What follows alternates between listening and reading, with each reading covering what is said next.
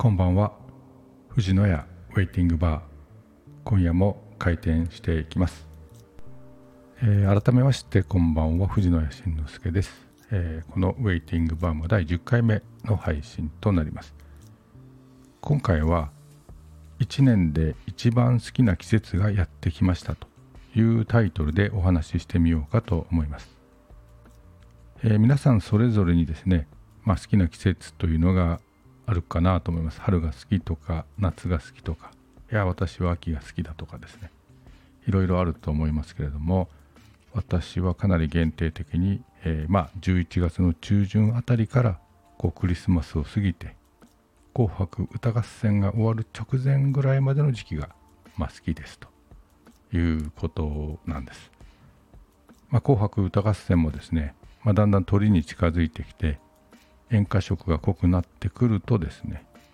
次第に元気がなくなってああ今年も終わりだなという感じで、え、楽しい気分がしぼんでしまうという感じですね。えー、まあちょっと振り返っていきますと11月中旬あたりからですね東京のそれぞれの街はもう競うようにイルミネーションを始めます。よく行くのはですねまあ、近いということもあって丸の内のイルミネーションですね。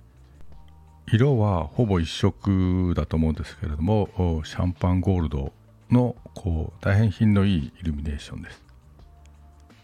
えー、丸の内は昔はこう大企業の本社ばかりでなんかこう街全体が重苦しい雰囲気というか特に、えー、銀行の本店とかですねいろんな会社の、まあ、本店だったりしますので土日はもうシャッターを下ろしていたりまあ門を閉じていたりしますのでなんとなく街全体が暗かったのですけれども、まあ、現在は、え、丸の内中通りを中心にしましてですねさまざ、まなアパレルや、え、ブランドショップが軒を連ねるという形になっていてですねとてもこうおしゃれな街並みに変貌を遂げています。まあ、そんな形でですねえー、丸の内には、えー、平日の仕事だけではなくて、えー、休日のショッピングでもですね割によく行くようになりました、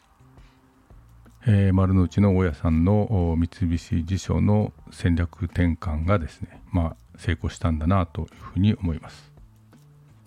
えー、その丸の内中通りをさらにこう日比谷方面までずっと進んでいくとですね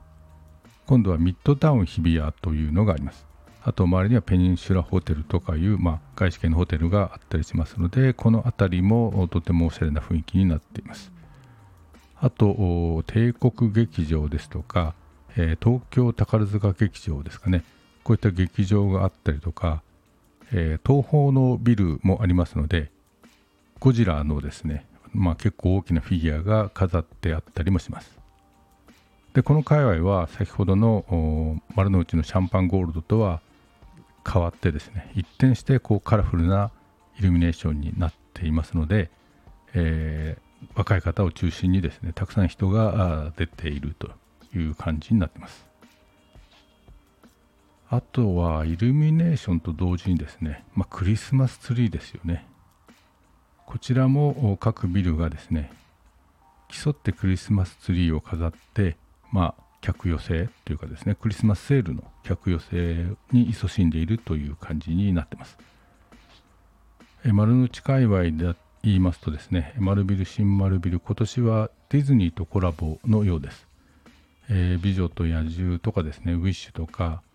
なんか聞くところによるとミッキーの帽子あのミッキーの魔法使いのあの帽子みたいなツリーがあるということなんで、えー、今度ちゃんと見に行こうかなと思っています。